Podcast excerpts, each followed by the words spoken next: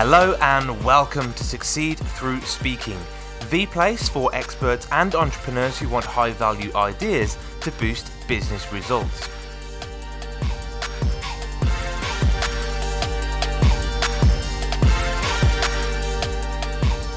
Hello, I'm Tom Bailey, and in today's Speaker Stories episode, I'll be getting to know Andy Hanselman, who is an internationally recognized speaker on the topics of business competitiveness and differentiation.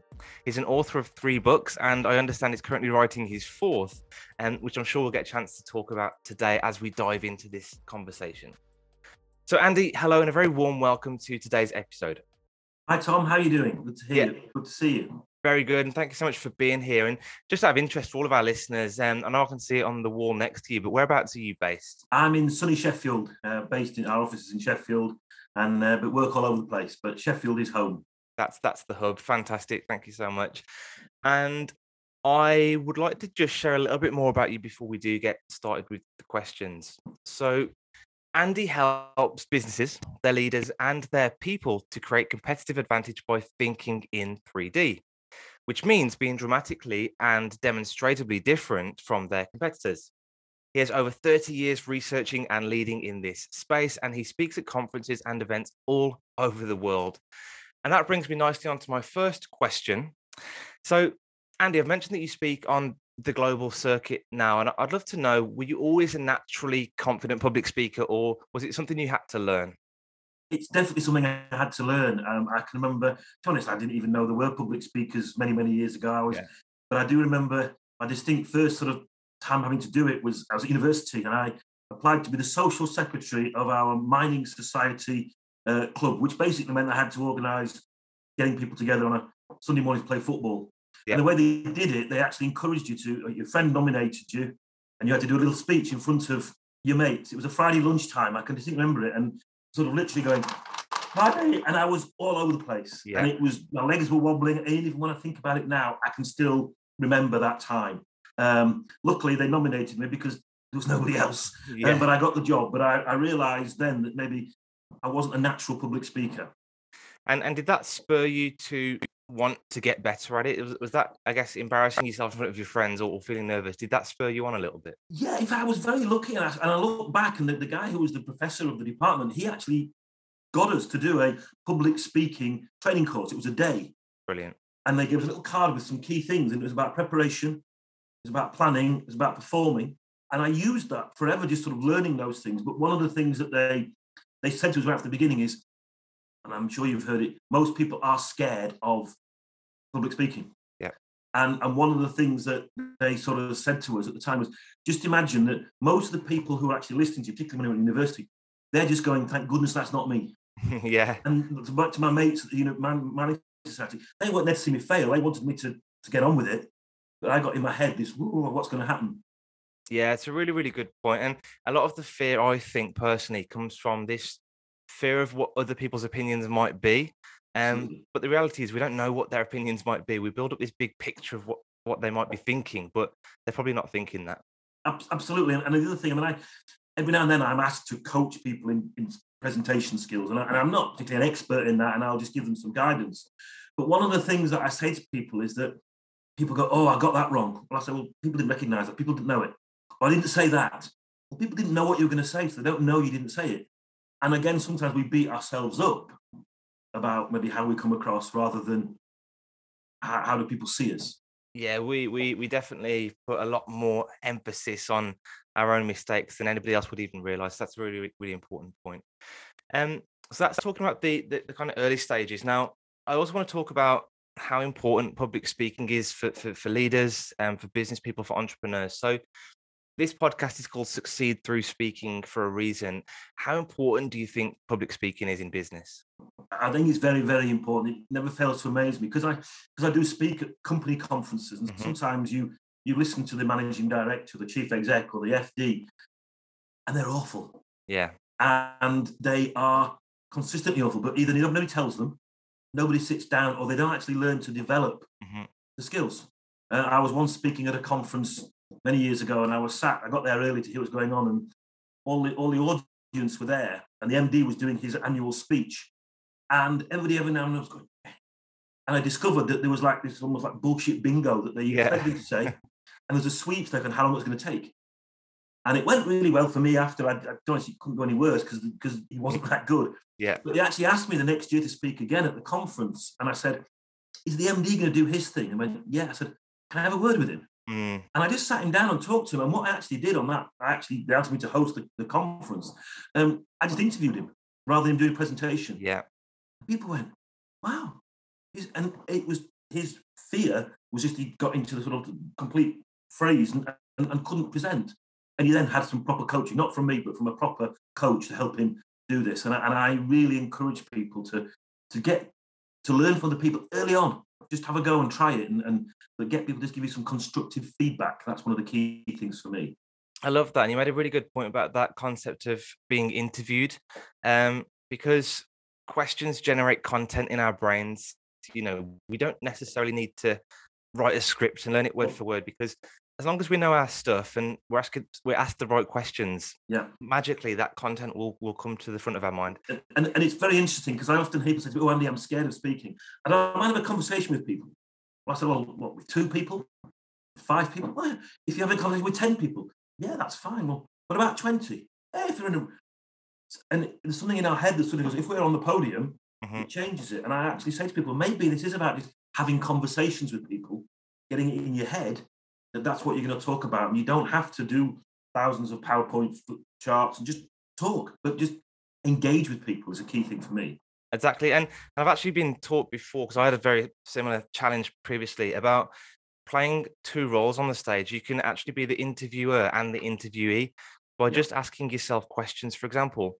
And what do I mean by that? Well, let me tell you. There's a good opportunity as well to do that, and it really helps you do um, run through your presentation. Yeah. Absolutely. Um, you know, one of the key things I encourage people to think about is which means that. So you say something, which means that. So you might be in love with your own story, but the which means that bit is gives you a chance to think what do other people, what does it mean for them, and how do you actually encourage them to, to think about that? Yeah, definitely. And that little trigger will, will generate that content from your brain. So yeah, great, Yeah. great tip.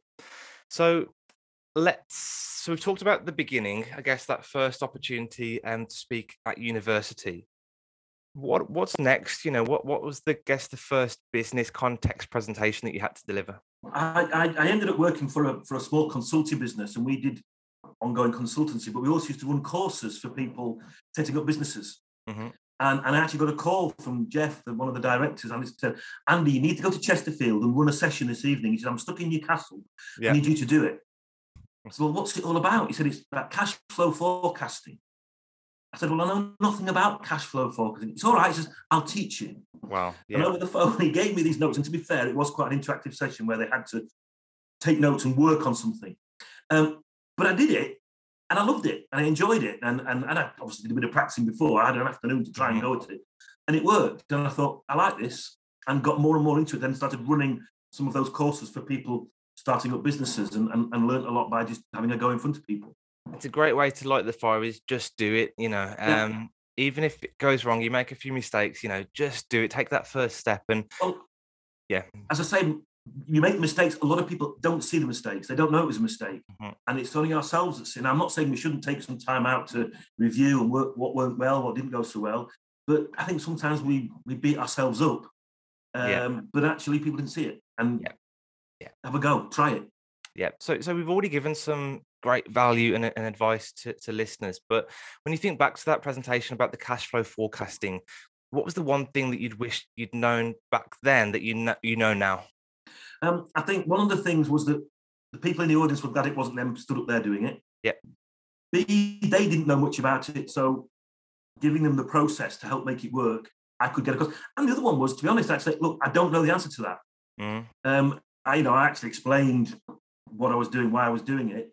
Um, but they actually went, no, it worked well. You, you got across the message. Thanks very much indeed. So again, maybe part of it again was just maybe having faith in my own ability to to do that. But there's that fine line between sort of, you know, I don't want to be arrogant about stuff, but Yeah. actually being confident. Yeah, yeah, yeah. So I think first key point there for me was that change in perspective. You know, take the spotlight off you as the speaker to the audience. What value Yes. can you add to them? And I think that second point about as long as you're one step ahead of the audience in terms of what you know, um, Yeah. you, you can add value, and that's really important. And Yeah. then Um, the third point I've, I've forgotten, but there was definitely a third point. Well, just a quick one on that. Somebody once gave me a tip when somebody if somebody asks you a question, and um, if you're in an audience, ask a question, if you're not sure the answer straight away, you go, "That's a good question. What does anybody else think?" Mm, yeah. Get other people's thoughts and views. If there is somebody in there that knows about it, you can agree with them. Mm-hmm. But it also gives you a bit of time to think. And equally, sometimes I think it's okay to say, I don't know, but I'll find out. Yeah. Provided, obviously, you're not there.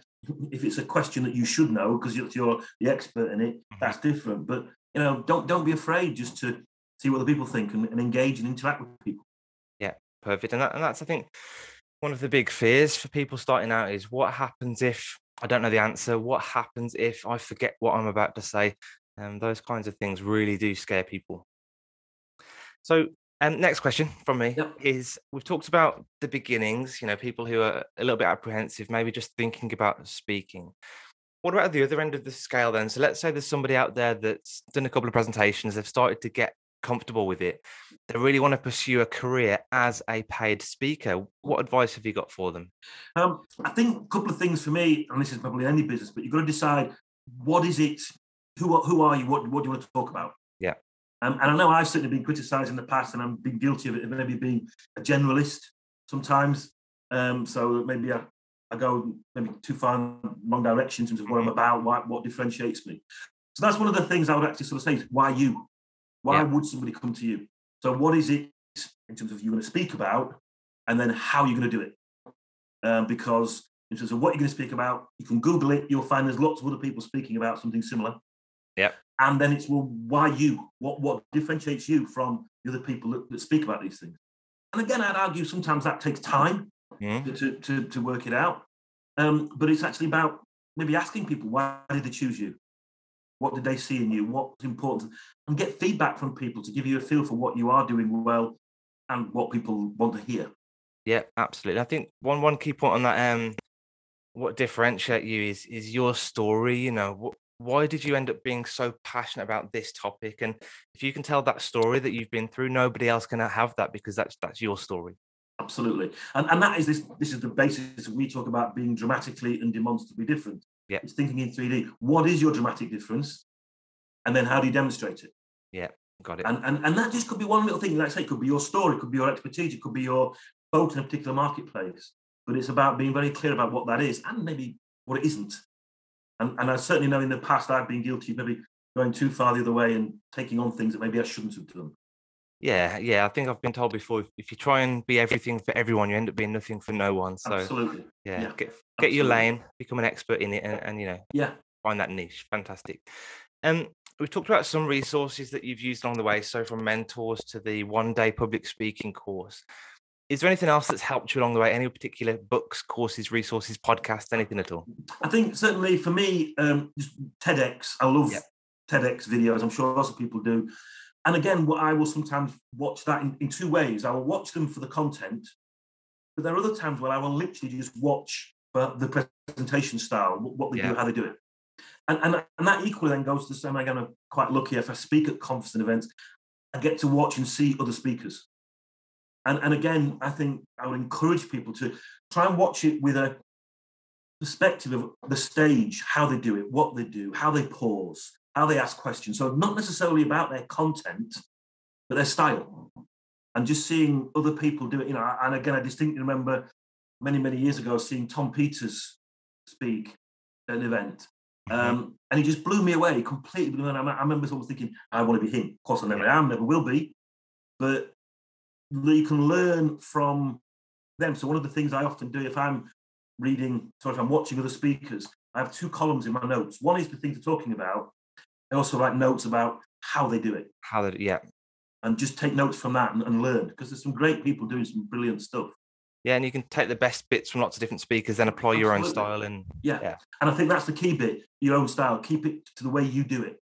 So it's not about following them and copying them, Mhm. but are little things that they do, you go, that was good. Could I build that in? Can I use that? And can I can I make it work for me?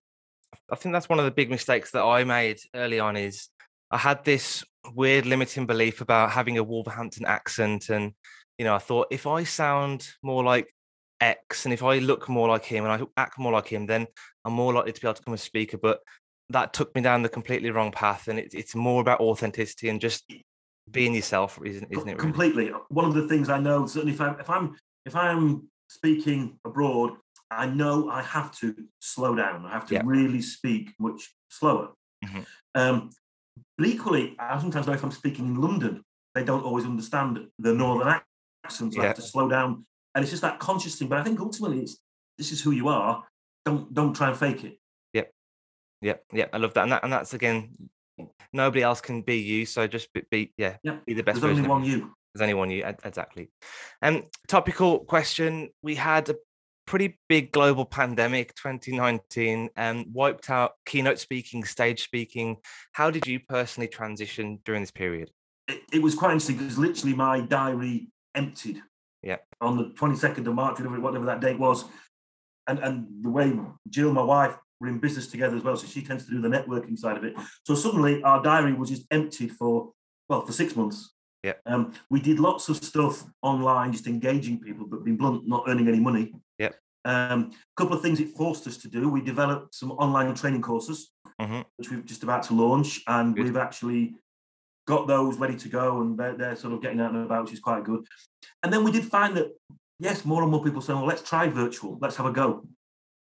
And and and again, it was quite interesting. I, I had a I'm on the book to a number of speaker agencies, and I got one speaker agency said, Andy, we need a 20 minute video this particular virtual conference that we're doing. You pre-record it. Um, could you do it for us? This is the fee. And mm-hmm. thought, well, yeah, that's pretty good. 20 minutes work inverted commas. Mm-hmm. Did it, sent it off to them. And even then I kept thinking, well, is this going to be okay? And the check came through. And I went, actually, this is quite. I like interacting and being with people. Yeah. Yeah. But if you know, you've got to find a way of, of doing it. One of the one of the downsides of doing virtual stuff is that, you know, if you tell a few jokes, people you don't hear people laughing. Mm, yeah. Um, so you don't know what the reaction is if it's something you have to just record into a camera. Yeah. But you know, I'm just trying to find the balance. I would much yeah. prefer to speak face to face, but recognize that more and more organizations are saying, let's do it virtually. And I've got to make sure that I'm up for doing that. So yeah. so yeah, I am. And and I guess one of the benefits, you know, you don't even have to leave your house to do a, a big events, conference or video. You know, That's you exactly make, it. That's make exactly money, it. make money wearing your pajamas. Um, so last question just on that topic is do you think that virtual events are here to stay or do you think that the world's looking to really bounce back into physical in-person conference i think without doubt they are here to stay. I was at an event last week um, with a group of speakers and and you know there was an expert on on the speaking world and he was saying yeah virtual speaking is here to stay. Yeah. lots of lots and lots of companies and organizations are saying look we don't have to bring everybody together. We can do it virtually. I think they're doing more of them Mm-hmm. They're doing more short, sharp ones yep. rather than big company events. And it's not either or. For some, they're doing a mix. Mm, but I hybrid, think yeah. it, there is definitely clearly more virtual. It's not going to go away. Um, and therefore, you've got to try and embrace both. Yeah, yeah, absolutely. And so before I ask my last question, I wanted to just quickly ask about the book as well, because I know you're in the process of writing that. And yeah. what's the book on and when's it going to be available? Well, the, the book is um, on leadership and, and particularly leadership, we talk about being dramatically different. We've identified eight characteristics, if you like, of, of 3D leaders. And, and again, people say to me, Andy, it's common sense stuff, and it is. But it's going to put it into a model and a template that people can use and, and, yeah. read. So I'm working on it. Um, I set myself deadlines and then fail. Um, mm-hmm. So very often, the, the thing that got me my last one was that a client actually asked me to speak at a conference, and they said, "We want 250 copies of your book." Yeah. In four months' time. So it made me write yeah. it and get it finished and get it sorted. I'm hoping the same is going to happen here, but it's going to be this year sometime. We'll have it out. Excellent, fantastic. And for those people that have really enjoyed this conversation, want to find out more, or even want to book you as a speaker, where can people connect with you online? The best place to go is the very imaginatively titled andyhanselman.com. Great. Um, but I, am LinkedIn, I'm Andy Hanselman. On Twitter, I'm Andy Hanselman. So anything on that you'd find us. And please, please do get in contact. And any questions, comments, I'll do all I can to, to help people out. Really appreciate that. what I'll do for you, Andy, as well, is I'll put all of those links in the show notes so people can just click on them and dive right in. So thank you so much again for your time today. I really appreciate you coming along and sharing such great value with our audience. Thanks so much indeed, and uh, keep doing it.